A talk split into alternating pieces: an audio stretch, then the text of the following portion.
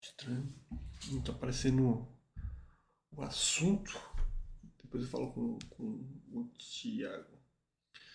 Bom, boa noite pessoal. Para aqueles que já estão aí, né? Por gentileza, confirmar se tanto o som quanto a imagem estão, a, estão certinhos. Eu agradeço. Como de costume, eu dou um tempinho, né, para o pessoal chegar, aparecer, né? Enquanto isso, sempre dou aqueles velhos recados, né? Que sempre tem gente nova e tudo mais.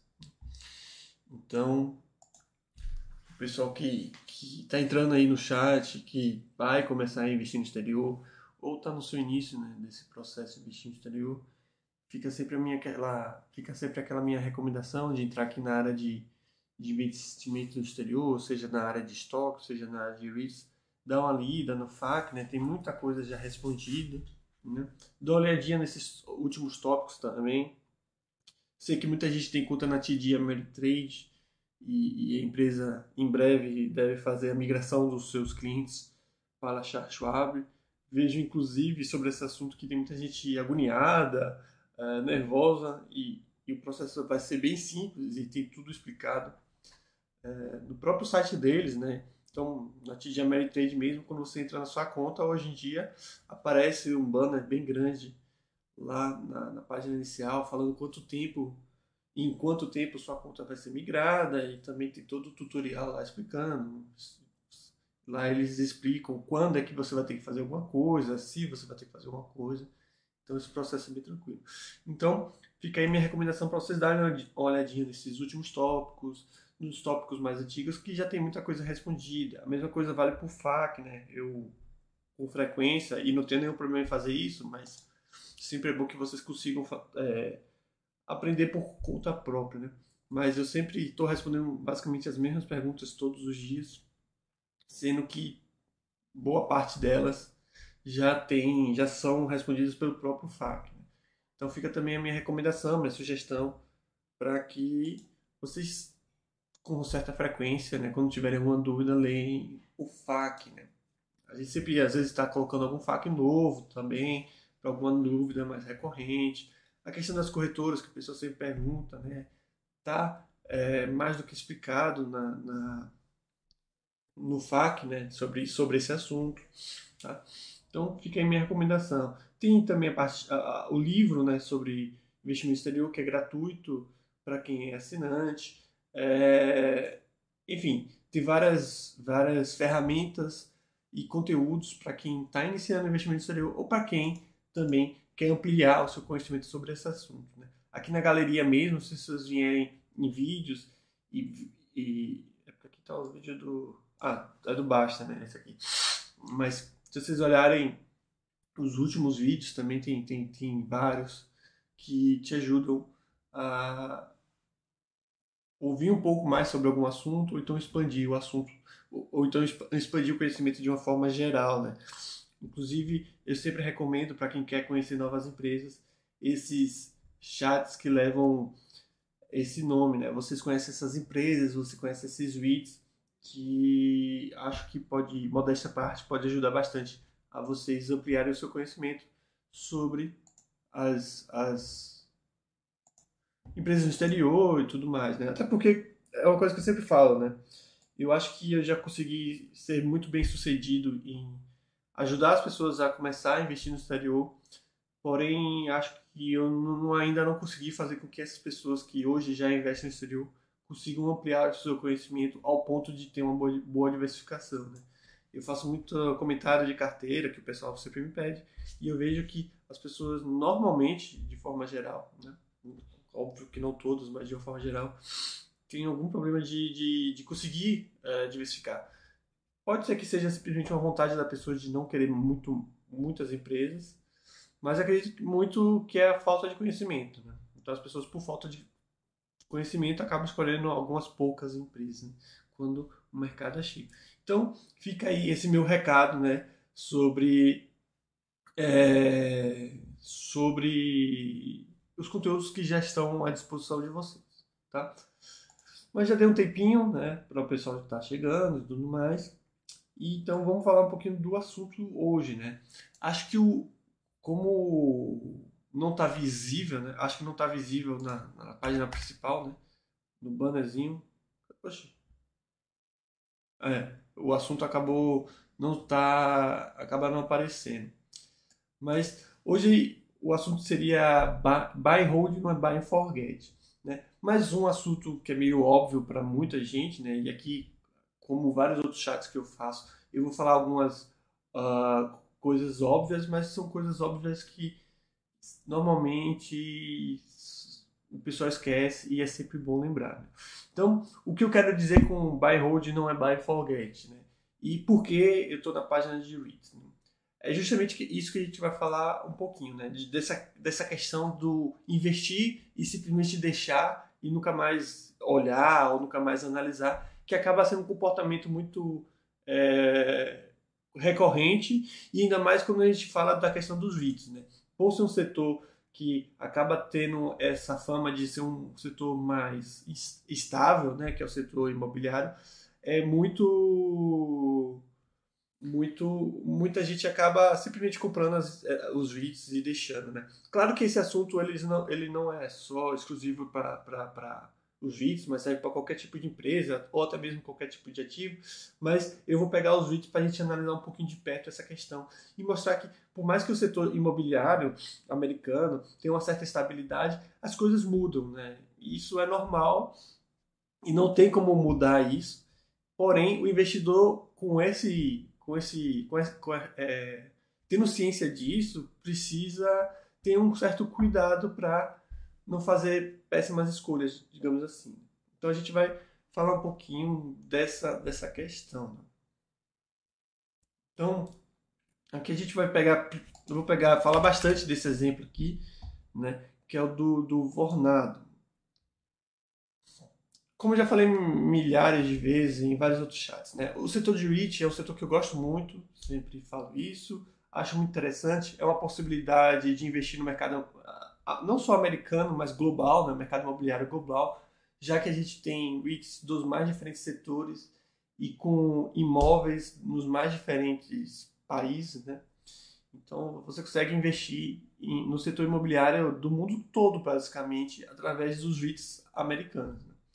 Então o, o, o, próprio você tem alguns REITs como Prologis, né, que é de esse aqui, né, de logística, que ele tem imóveis no Brasil, então você acaba investindo até no mercado imobiliário brasileiro. Mas de data center tem imóveis no, na Ásia, na Europa, na América do Sul também. Então você tem alguns REITs que são tão diversificados geograficamente que você consegue indiretamente, querendo ou não, investir no mercado imobiliário é, internacional, digamos assim, não só dos Estados Unidos, mas de um, no mundo como um todo.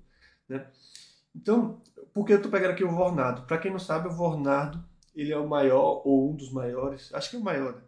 REIT de escritórios de Manhattan. Né?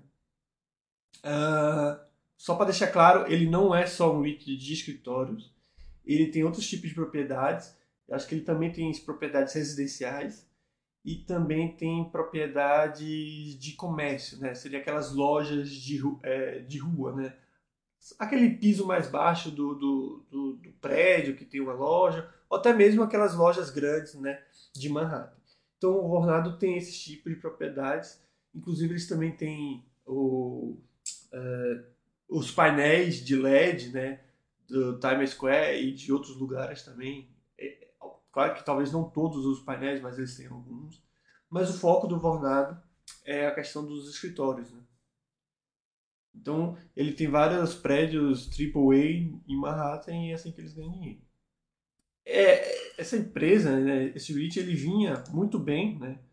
Uh, nos últimos anos, se for pegar aqui, né? Você pode ver algumas distorções, né, do Fund Corporation, mas se você pega mais pelo EBITDA ou coisa do tipo, você vê uma certa evolução, né? Claro que não era uma grande evolução como o setor de logística nos últimos anos, talvez o setor de data center de infraestrutura, mas ele vinha performando bem, né?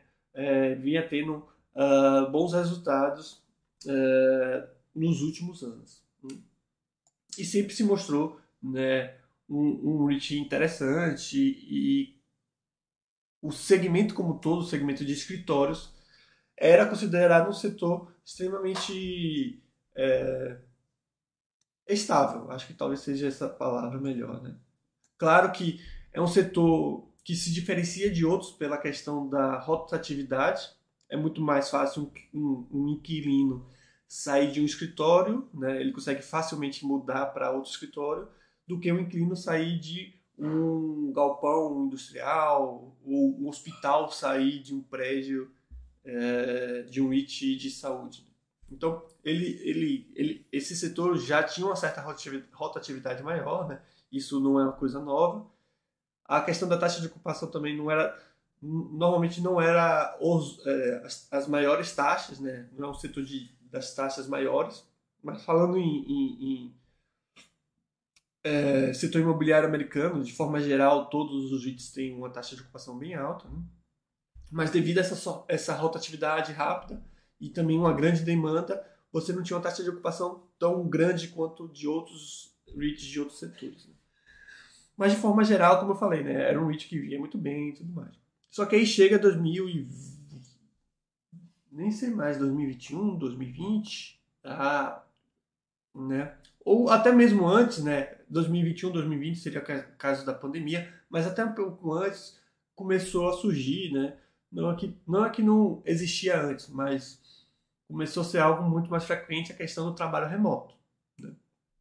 Então, mesmo um pouco antes da pandemia, a questão do trabalho remoto já era algo discutido, debatido, talvez não tão aplica aplicado quanto é hoje, mas já existia esse mundo. Né?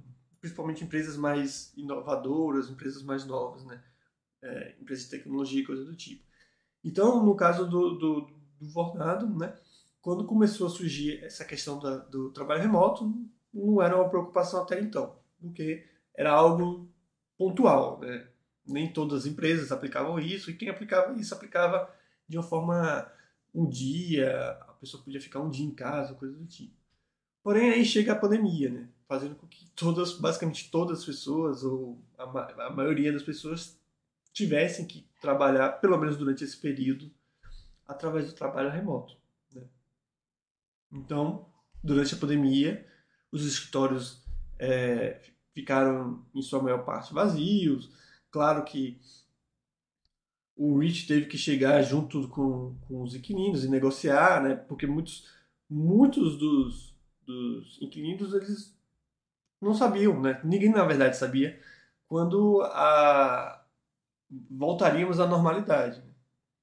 E até hoje, nota-se que esses inquilinos, essas empresas, esperam, ou esperavam, não sei, que quando a pandemia passasse, a questão do trabalho remoto talvez pudesse ser mantida, mas não com a frequência que hoje é mantida. Né?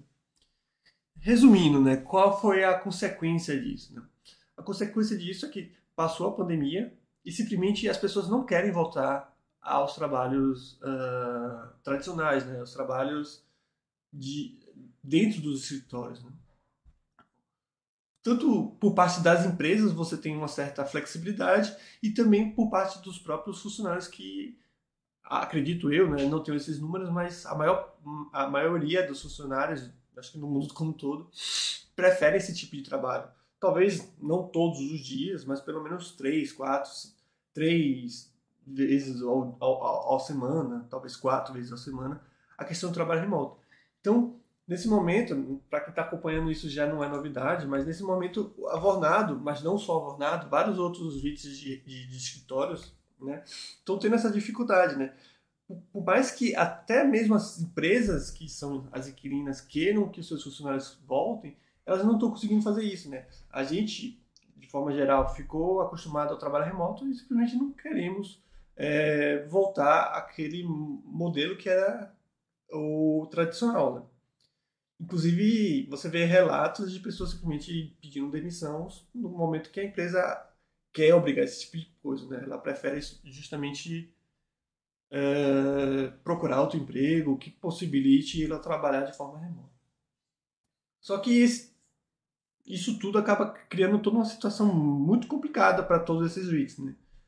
Porque no momento que você tem uma taxa de ocupação mais baixa, você também tem uma concorrência maior, né? Então, você agora tem um, grande problema, né? porque além de você ter uma taxa de ocupação menor, né, porque os clientes não não é, não estão voltando ou então estão alugando espaços menores, você tem um problema que todos os vídeos ou todas as empresas desse segmento também querem a todo custo novos inquilinos e a briga aí tá ferrenha. Então, você além de ter que conseguir novos inquilinos, você também tem que brigar por manter os seus atuais. Então, obviamente, você vai ver os aluguéis caindo, as empresas tendo que negociar os aluguéis para mais baixo, tudo mais.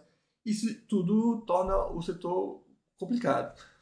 Aqui eu tenho que deixar claro que, obviamente, não ficou ruim, acredito eu, o setor, mas está complicado. Acredito, na minha opinião, né, sem nenhum tipo de evidência científica, digamos assim, eu acho que a gente vai ter um, um redimensionamento desse setor. Né? Então, talvez muita venda de, de imóveis e tudo mais. Né? Talvez você tenha uma oferta muito ma maior do que a, a, atual demanda e eles vão ter que é, regular isso de alguma forma. Então o Vornado aconteceu, aconteceu, né? Ele está justamente, ele é um dos grandes, né, que está nesse embrólio. Outra coisa interessante também que o trabalho remoto fez é é que tirou um pouquinho do valor das dessas cidades extremamente requisitadas em, em, no quesito trabalho, né? E não, isso não só serve para Manhattan, Nova York, de forma geral, mas também até mesmo outras cidades como São Paulo. Quem, quem é de lá deve saber melhor do que eu disso. Né? No momento que você tinha que ir todos os dias para o seu trabalho, no centro de São Paulo, ou em uma área nobre de São Paulo, por exemplo, é, você meio que se obrigava a pagar um aluguel extremamente caro para ficar perto do seu trabalho. No momento que você só tem que ir duas, no máximo duas vezes é, por semana para aquele local, você meio que vê que a balança não fica tão pesada, digamos assim, e você começa a ver e começa a pensar que pode muito bem pagar um aluguel muito menor numa cidade no interior e viajar essas, esses dois dias para São Paulo. Então o valor né, que a, a cidade de São Paulo ou qualquer outra cidade, como eu falei, né, tinha, né, dessa meio que obrigação de você morar lá, porque você tinha que ir todo dia ir para o seu trabalho, hoje não tem tanto, né? Então tudo isso está tá dificultando esse setor, né? Nos Estados Unidos a gente está vendo isso bastante, especialmente nessa, nessa parte de Manhattan. Né? Claro que tudo isso pode variar de cidade para cidade, né? Não, não necessariamente as consequências vão ser as mesmas, mas a gente está falando de uma forma geral. Inclusive, como consequência dessa situação meio que sem saber como é que vai ficar e também as consequências reais disso, a Vornado ela simplesmente suspendeu todos os seus dividendos até o final do ano. Ela simplesmente falou: a gente vai segurar todos os dividendos, né? não vai pagar nenhum dividendo esse ano, a gente paga no final do ano. É uma forma da empresa simplesmente verificar como é que vai ficar a situação, como é que vai ficar a conta também, né? Ah, como é que ele, o que, que eles vão ganhar de fato, como, vai, como é, vai ficar as como vão ficar as finanças, né? É, nessa situação e aí sim eles decidem. Como REITs, eles vão ser, se eles quiserem se manter como REITs, né? Obviamente eles vão ter que pagar uh, os 90% de lucro tributável, né? Mas eles suspendendo, eles conseguem calcular isso de uma forma melhor para não pagar mais do que o obrigatório. Inclusive, eles podem deixar de ser REITs. Isso é algo que eu já falei em outra oportunidade e reforço aqui. Uh, a, o status de REITs né, é algo que pode simplesmente mudar. Você, você tem como exemplo né, uh, as empresas de casas de correção e prisão. Né? Inclusive, quem já está bastante tempo no site já viu até eu fazer lives sobre os REITs de, desse, desse setor, né? De prisões, de casas de correção. Acontece que esses REITs, eles preferiram, esses ex-REITs, digamos assim, eles preferiram é, deixar de ser REITs. Então, eles passaram a não atender mais as exigências né, de, de um REIT e simplesmente passaram a ser uma empresa tradicional. Tá? Então, eles não precisam mais é, atender os requisitos né, de ser um REIT, mas também eles perdendo o benefício fiscal, digamos assim, que um REIT possui. Tá? Então pode ser que o Vornado deixe de ser, acredito eu que não, mas a gente só vai saber de fato quando eles voltarem a pagar os dividendos, que é um dos principais requisitos para ser um REIT. Então, isso que eu falo, né? Porque o assunto hoje é buy hold, não é buy forget. Aquela pessoa que simplesmente. O que, que acontece? Aquela pessoa que simplesmente compra, esquece, né? E, e, ela, e, inclusive é uma coisa que a gente fala bastante no site, né? Que não é necessário ter aquela proatividade no investimento, né? Ninguém precisa ficar acompanhando, acompanhando diariamente notícias, ninguém precisa também saber talvez detalhes que eu aqui tenha falado. De fato, isso não precisa. Mas saber pelo menos de tempo em tempos, o que está acontecendo é necessário. Por quê? O que vai acontecer, né? Na verdade, o que está acontecendo?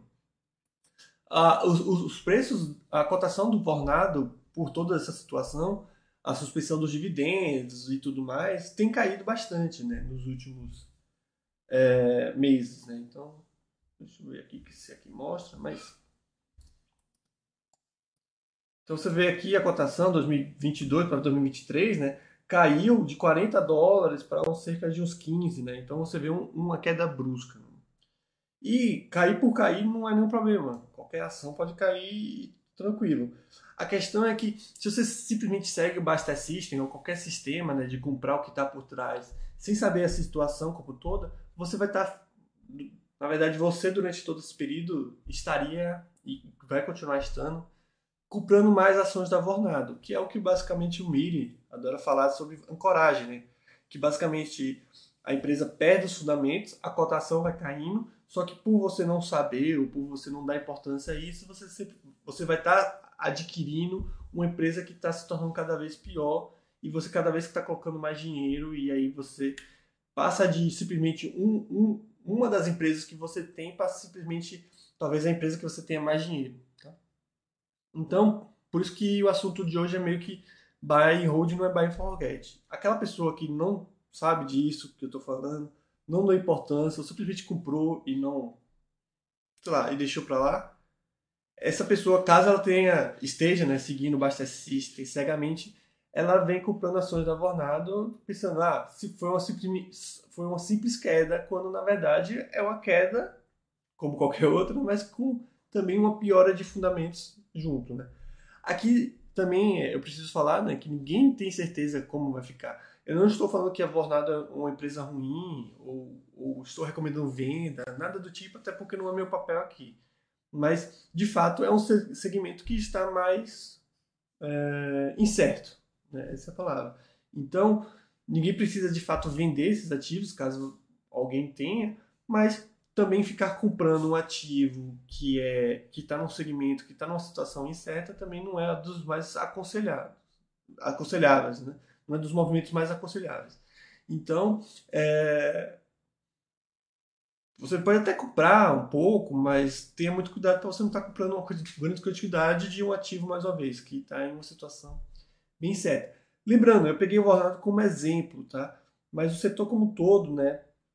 você tem vários outros listas de, de, escritórios né, que podem estar passando por situações similares. Claro que de uma cidade para outra pode variar também, de uma região para outra pode variar. Pode ser que seja uma, situação pior em Manhattan, que, como eu falei, né, era, uma, era uma área extremamente cara, uma área que todo mundo tinha que estar lá porque era área importante. E simplesmente hoje não, não tem tanta essa importância porque você consegue trabalhar de forma remota. Pode ser algo exclusivo ou ou algo que as consequências sejam maiores em Manhattan. Mas o setor como um todo está tendo esse tipo de coisa. Então tem que ter esse tipo de cuidado. Então, quando você comprar um ativo, como eu falei, esse assunto não serve só para os REITs, mas, como, de, mas de uma forma geral para todos os outros ativos. Então, quando você compra um ativo, você tem que ter pelo menos um, um certo acompanhamento.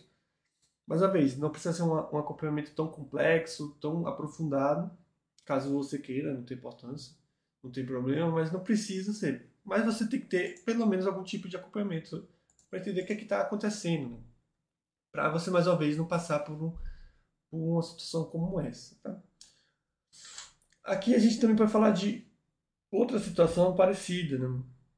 que não tem a ver com a questão de um segmento problemático ou um segmento incerto, mas sim a um ativo, a uma empresa em uma situação delicada. É, muitos não devem conhecer essa empresa, né, que é a Industrial Logistics Property Trust, né? Porém, talvez algumas pessoas lembrem de uma das subsidiárias que, dessa empresa, né? que hoje é uma subsidiária, que é a. Talvez não. Deve estar aqui no FAQ. Não? É, não está aqui, deixa eu achar aqui. Uhum.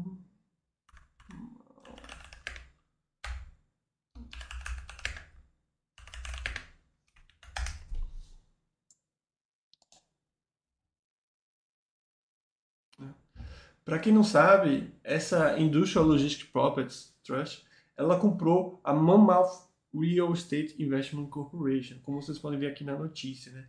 É, talvez quem acompanha os vídeos há um pouco mais tempo lembre dessa Monmouth Real Estate Investment Corporation. Era uma empresa não tão grande, né, de talvez uns 4, uns 2 ou 3 bilhões de dólares de valor de mercado, né?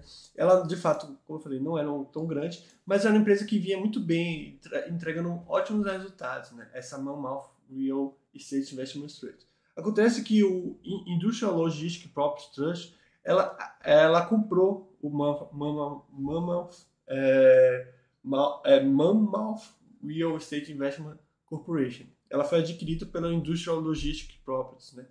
E, e são duas empresas do setor de logística e a compra por si só pode ter sido tipo, talvez a compra foi é, acima do valor, né? Talvez você a, a indústria ou logística pagou muito por isso, mas esse nem foi o, o grande problema, acredito eu. Acontece que, de fato, foi uma compra grande para esse REIT, né? O pro Industrial Logistics. Só que, além de ter sido uma compra grande, teve a questão também de o momento que essa compra foi feita. Como vocês podem ver aqui, a notícia de 2021, 2022. Deixa eu ver se eu acho aqui a data. 28 de fevereiro de 2022. Então, a, a indústria logística adquiriu, né, por alguns bilhões de dólares, deixa eu ver aqui, 4 bilhões de dólares, a Mammoth a Real Estate Investment Corporation. Né? Duas empresas logísticas, como eu falei, talvez a compra foi um pouco é, acima do valor e tudo mais, uma compra grande, mas eu não vejo esse algo como tão problemático. Mas, mais uma vez, o grande problema foi o momento, né? 2022, para quem não lembra, a gente estava, se for pegar nessa época né, e for analisar, a gente ainda estava com os Estados Unidos com a taxa de juros bem baixa, talvez até o Brasil ainda estava com a taxa de juros lá embaixo. Porém, dali para frente, a taxa de juros, tanto nos Estados Unidos quanto no Brasil, subiu bastante.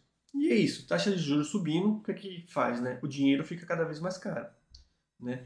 Então, dinheiro mais caro também significa as dívidas ficam muito mais custosas. Consequência disso, né? o Industrial Logistics Properties Trust teve que simplesmente cortar todo o dividendo que eles pagavam, justamente porque as dívidas estavam extremamente altas e muito custosas. Né? Então, como vocês podem ver aqui no próprio mural do site, a empresa antes pagava, sei lá, 33 centavos de dividendos e eram dividendos a cada três meses, coisa do tipo. E, e hoje ela simplesmente paga um, um, um, um, centavo, digamos assim, a cada três meses só para se manter como um REIT. Isso tudo porque a empresa não, não. Ela fez uma aquisição, mais uma vez, que pode ter sido uma aquisição é, super avaliada, alguma coisa do tipo, mas o principal fato foi o momento que essa aquisição foi feita. Foi feita em, uma, em um momento de taxa de juros baixa que, desde então, só vem subindo e tornando é, as dívidas cada vez mais custosas. Então, mais uma vez, o que aconteceu com o, a cotação do. Deixa eu ver se eu acho aqui. Dessa, desse, desse REIT. Também veio caindo bastante, né? Um REIT que simplesmente cortou e não paga mais os dividendos. Cadê? É que ela não tem muito tempo de capital aberto, por isso, talvez. Deixa eu ver se eu acho o gráfico. Aqui está o gráfico. Então você vê aqui, ó, 2021 perto de 2022. Né? você só vê, você vê uma queda muito brusca, né? O que estava valendo 25 dólares passou a valer hoje um, um dólar, algo do tipo. Né? Aqui está 3 dólares, mas se você for ver hoje deve estar tá um, 2 dólares, enfim. Então aquela pessoa que simplesmente comprou a, os VITs dessa empresa, né? assim que foi feita a compra da, da, da Mammal, ou até um pouco antes, e, e simplesmente não acompanhou o que estava acontecendo, o, o, fato dessa empresa estar tá passando por uma situação delicada, simplesmente veio a, comprando cada vez mais, porque o Basta System obviamente deve ter mandado comprar mais, porque é, o Basta System manda, manda comprar o que está tá para trás, né? Então, uma coisa é, é, é super importante reforçar, né? outra obviedade, mas uma outra obviedade necessária também de se comentar, é que o Basta System, ele, na verdade, ele não faz nada sozinho, né? Por incrível que pareça. É, o Basta simplesmente ele segue suas ordens. Então, o Basta System é um sistema que é baseado né, em percentuais. No momento que você coloca o percentual, ele vai fazer de tudo, né? ele vai te dar instruções para que você atinja aquele percentual. Então, é, por isso que é tão importante você pelo menos ter um certo acompanhamento. Porque se você não faz esse acompanhamento, mantém aquele percentual, mantém aquela empresa com aquele percentual, o Baixa System vai fazer de tudo para você que você mantenha aquele percentual. E se aquela empresa estiver despencando, e aqui a gente tem que fazer uma é, um, chama atenção, né? Que não é porque a empresa despencou que ela ficou ruim, mas muitas vezes, mas muitas vezes que uma empresa fica ruim, ela despenca. Então você tem que saber diferenciar essa situação. Mas se você não tem esse acompanhamento, a empresa despenca porque ela está ficando ruim, o System vai continuar mandando a comprar aquele ativo, né? Porque ela vai cair bastante, vai ficar para trás. O System vai querer manter aquele percentual que você mesmo definiu. Então você tem que ter muito cuidado para que isso não aconteça, porque é o que o, o Mili sempre fala da questão da ancoragem. Uma coisa é você ter colocado 100 dólares e nunca mais colocou nada naquela, naquela empresa e ela simplesmente perdeu todo o seu valor e a cotação caiu bastante. Outra coisa é, ela caiu, você comprou mais, ela caiu, você comprou mais. Às vezes tem gente que até vende outras coisas para comprar mais, né? Mas o só em você ficar colocando toda hora mais dinheiro naquilo que perdeu fundamentos, isso vai fazer com que um, um prejuízo de 100 dólares se torne talvez um prejuízo relevante para o seu patrimônio ou coisa do tipo. E aí tem que ter esse cuidado. Mais uma vez, assim como o Vornado também, eu só dei esse exemplo para mostrar a situação.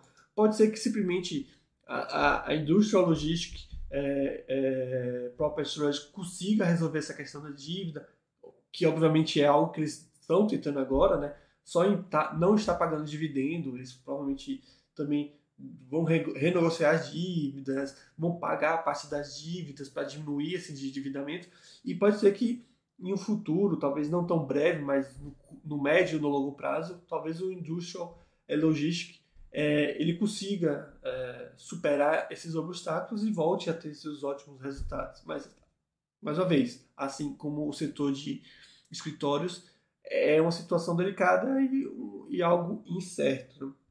A, a questão interessante os JITs é que as propriedades continuam lá. Né? E aqui a gente tem duas situações, né? porque as propriedades do, do Properties, do Industrial Logistics Properties, continuam com bons fundamentos, são, são imóveis para o setor de logística, e está tudo muito bem nesse segmento. Né?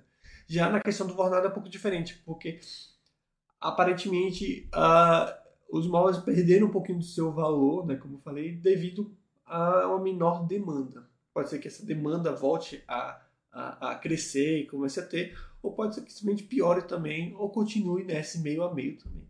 Tudo é possível, inclusive nada.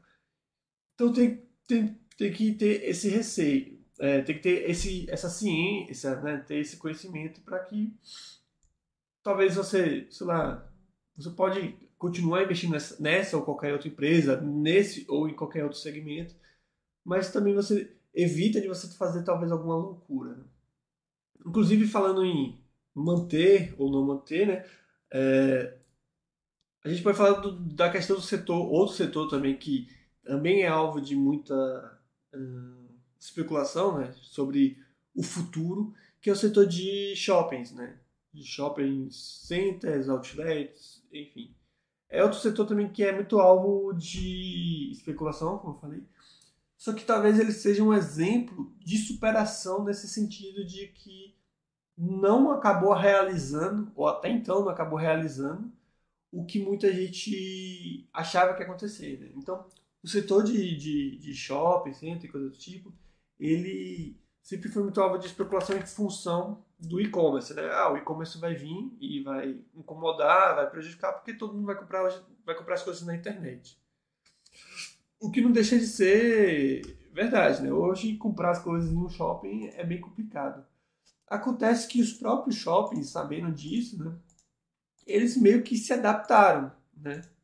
Então, hoje, a gente tem muito mais serviços, tem muito mais entretenimento nos shoppings do que propriamente vendas. Até mesmo as lojas, elas não, pelo menos algumas delas, nem têm a função em si de vender. Hoje é muito comum você ter, principalmente nesses, nessas lojas de, é, nesses shoppings de alto padrão, né? talvez não tanto com outlet, mas nesse shopping de alto padrão você tem muitas aquelas lojas de conceito, né? que você entra só para ver uh, os novos produtos, é, é, é uma grande vitrine para a empresa mostrar seus novos produtos, mas a própria empresa sabe o que você vai adquirir pela internet, ou até mesmo o sistema dela faz com que você compre na internet. Né? Então, o caso da Simon Property Group é um exemplo disso. Né? Em alguns desses shoppings bem, bem luxuosos da, da empresa, você tem é, você tem lojas da Tesla e obviamente você não compra o carro ali, mas você compra de forma pela internet, pelo próprio sistema, ou você só faz a, a, a, a encomenda ali. É, hoje é comum você ir no dentista, no shopping, né? E fazer outros serviços também dentro do shopping. Como eu falei, né? O, de fato, o segmento do shopping não é um segmento que está em uma situação abugente, uh, de, de abu, abundância agora, né? Que que vem crescendo a todo vapor, mas há aquelas previsões catastróficas para esse segmento até então não não tem é, tem acontecido, né? Como eu falei, não está em um ótimo momento, mas também não está em um péssimo momento. Você vê que olhando, por exemplo, o gráfico de, é, de FFO por ação e o próprio preço, né? Você viu uma certa queda grande na, na, na época da pandemia, mas tudo mais. Mas você vê que a, a empresa continua mantendo seus fundamentos e a cotação está vindo junto também, né? Então pode ser que essas previsões que às vezes a gente acredita acabe acabe não realizando. Como eu falei a questão do Vornado, pode ser que simplesmente mude essa postura e as pessoas de fato, é, as empresas de fato consigam trazer as pessoas de volta para os escritórios e a demanda cresça ou até mesmo se é, procurar outros tipos de, de inquilinos, né? que é algo também que a, a, a, os shoppings fazem. Né? Para quem acompanha uh, o mercado americano, né? era muito comum, por exemplo, que as lojas de rua uh, tivessem como inquilino empresas como Sears, empresas como Toy For Us, empresas essas que vieram à falência, né? E muita gente acreditou que essas lojas de rua, né, esses REITs de lojas de rua iam sofrer com isso porque os seus principais clientes estavam indo à falência. Só que aí você tem o surgimento ou crescimento de outras empresas que tomam lugar, né? Então, a Toy for Us deixou de ser um dos principais clientes, mas hoje você talvez tenha clientes como academias, você tenha clientes como é, lojas de é, autopeças ou qualquer coisa do tipo, né? Então, você também tem a questão da renovação, da atualização, da mudança, né? Como eu falei, você pode per você perder um, você é dono de um shopping e sei lá, uma, a, a, a livraria Cultura saiu, mas talvez pode ter entrado uma grande empresa de, de sei lá, um grande consultor médico, é, de, é, um consultório de, de, dentista, qualquer coisa do tipo, que antes eram inquilinos que não faziam parte do leque de opções que você tinha. Né? Então tem toda essa renovação e essas mudanças também. Né? Então eu ainda acho que o shopping, é, talvez os outlets mais do que o shopping, né? porque aqui no caso do Simon Property Group a gente fala de shopping de alto padrão e talvez eles sofram menos de fato. Talvez a questão dos outlets seja algo mais problemático, mas eu acho que ainda assim eles também conseguem se virar bem, mas ainda assim é um setor, mais uma vez, especialmente nessa parte de, de, de outlets, é um setor é, de muitas dúvidas. Claro que no longo prazo todo segmento pode vir a, a, a passar por um momento como esse. Né? E por isso, e mais uma vez, o foco do, do chat de hoje é justamente essa questão da, de você ter que ter algum tipo de acompanhamento. Né? Essa, essa, a gente reforça muito, mais uma vez, falando. A gente fala muito dessa questão de ninguém precisa acompanhar tão a fundo, de fato não precisa, mas algum acompanhamento você tem, né? Essa ideia de que você vai comprar seus ativos hoje e simplesmente daqui a 100 anos você olha e vê se de fato deu certo ou não, não, não é das melhores estratégias, pelo menos na minha cabeça, né? Porque você de fato pode ter comprado algumas vencedoras, mas vão ter algumas perdedoras, com certeza. E principalmente se você faz essas compras seguindo sistemas como o Basta System. Se você não faz nenhum acompanhamento, você pode estar tá comprando empresas ruins que já perderam seu valor ou que estão perdendo seu valor, né? E eu falo em valor não em preço, né? Porque o preço acaba sendo consequência. Mas estão perdendo seu valor e você está colocando mais dinheiro naquilo, mais dinheiro naquilo, mais dinheiro naquilo. Então você tem que ter algum tipo de acompanhamento. Mas, obviamente, um certo cuidado para você não achar que a empresa está perdendo valor quando simplesmente é uma queda normal. Então, tem que ter esse cuidado. Outra coisa que também sempre falamos quando, quando é, abordamos temas como esse é a questão da diversificação. Outra forma também de te ajudar nisso. Além de ter um certo acompanhamento, se você tem uma ótima diversificação, essas questões elas não são tão problemáticas. Se você tem uma carteira de REITs de cinco empresas, aí você tem o Vornado é, como uma das empresas, o ILPLT, o Cyber Property Group. Basicamente você tem sua carteira só desses, dessas empresas em situações mais delicadas, digamos assim. É, aí vai ficar bem complicado. Agora, se você tiver uma diversificação maior, com empresas dos outros segmentos que estão muito bem, você tem empresas de storage, empresas de é, loja de rua, residencial, essas empresas que estão passando por uma situação mais delicada, elas não vão é, te colocar numa situação tão, tão, tão, tão ruim. Tá? Então, além de ter um acompanhamento com uma certa frequência, que não precisa ter uma, uma frequência tão, tão alta, você também tem que ter uma boa diversificação, né? Então, também fica aí a minha sugestão, né, recomendação, de ter uma boa diversificação, né? Como eu falei, o setor de REITs, ele é bem amplo, com várias opções, você consegue facilmente montar uma carteira com mais de 20 empresas. Quando a gente fala de outras empresas que não os REITs, essa diversificação consegue ser ainda maior, então investimento no exterior propicia né, uma diversificação muito grande e, e, e me incomoda, para falar, bem verdade, que ainda não visualizo essa capacidade né, de diversificação que as pessoas, das pessoas aqui no site, né? pelo menos do, do pessoal que eu comento as, as carteiras. Né? Então, eu fico realmente impressionado, e sempre falo isso, que as pessoas pedem comentário das carteiras e eu vejo que elas não são ainda tão, divers, tão diversificadas quanto elas podem ser. Mas, mais uma vez, cada um faz o que quer, não estou aqui para falar o que cada um tem que fazer, mas é só minha percepção e só minha opinião sobre, sobre essa situação. Né? Então, o assunto do chat era basicamente esse. Lembrando mais uma vez que nada do que eu falei aqui deve ser entendido como uma recomendação. Não é que essas empresas são ruins, né? Eu, eu, eu, pelo menos não acho que elas são ruins, mas como eu falei, ou tem uma situação delicada pela questão da taxa de juros, né? Na verdade, os, os REITs, como todos estão nessa situação, aqueles mais individuados estão em situações piores, né? Pode ser também uma situação particular do segmento, como foi a questão do, do segmento de escritórios, né? Mas é isso, você tem que ter um pouquinho desse conhecimento, tem que ter um pouquinho desse, desse contato para ter esse conhecimento para você não estar, tá, querendo não, colocando mais dinheiro em algo muito incerto ou incerto de forma geral. Tá?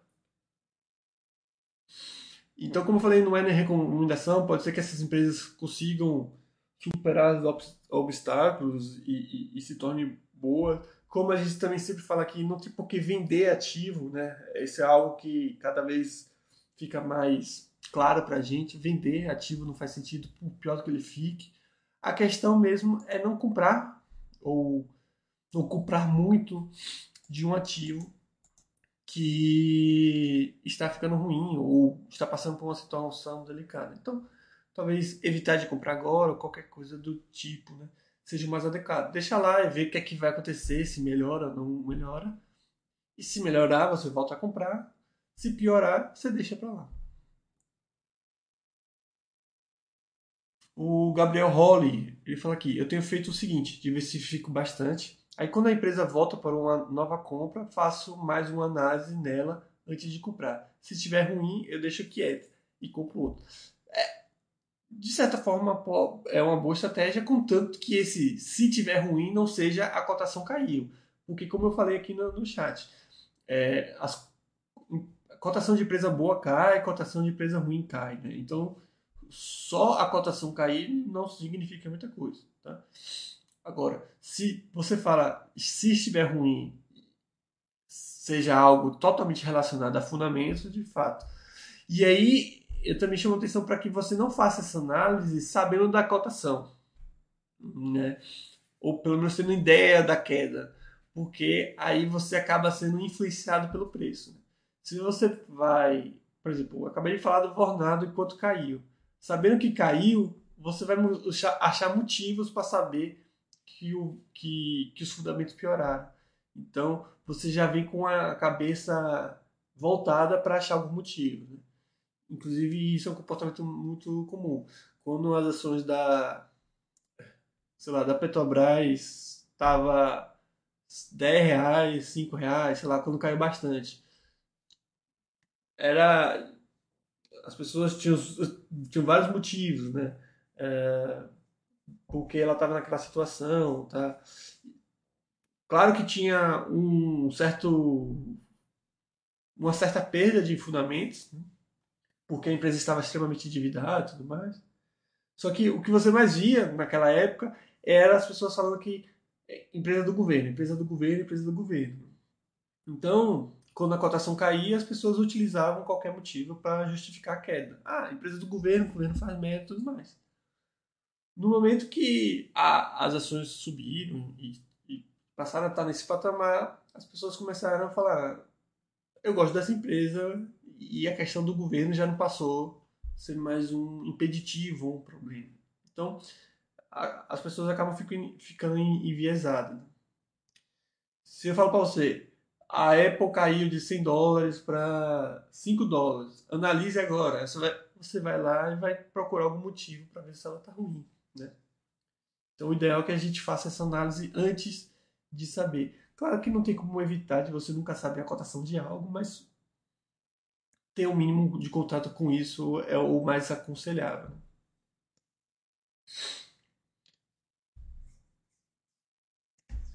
Mas sim, caso o, Gabriel está confirmando que de fato ele não, não vê a cotação e sim faz a análise do, da empresa. É, pode ser antes da compra, alguma coisa do tipo, mas tem que ter esse tipo de, de, de acompanhamento, né? Não, não, se deve adquirir nada cega, porque as coisas mudam mais uma vez, né? Olhe o que, tudo que aconteceu nesses últimos cinco anos. Né? Então, mais uma vez, essa ideia de que você vai comprar ativos e fechar tudo e simplesmente olhar daqui a 100 anos e ver como é que está, não acho que seja mais adequado. É, mais uma vez, não precisa ser algo aprofundado, você não precisa ficar lendo notícias, você não precisa ficar sabendo de tudo, mas ter um contato mais próximo é, é adequado, né? Então, essa situação do, da Simon Property Group não é algo novo. A situação do, do Industrial é, Logistic Properties também não é algo novo, né? É, inclusive, o, o Industrial Logistic Properties Trust cortou os seus dividendos há bastante tempo. O Cyber Property Group suspendeu os dividendos há bastante tempo.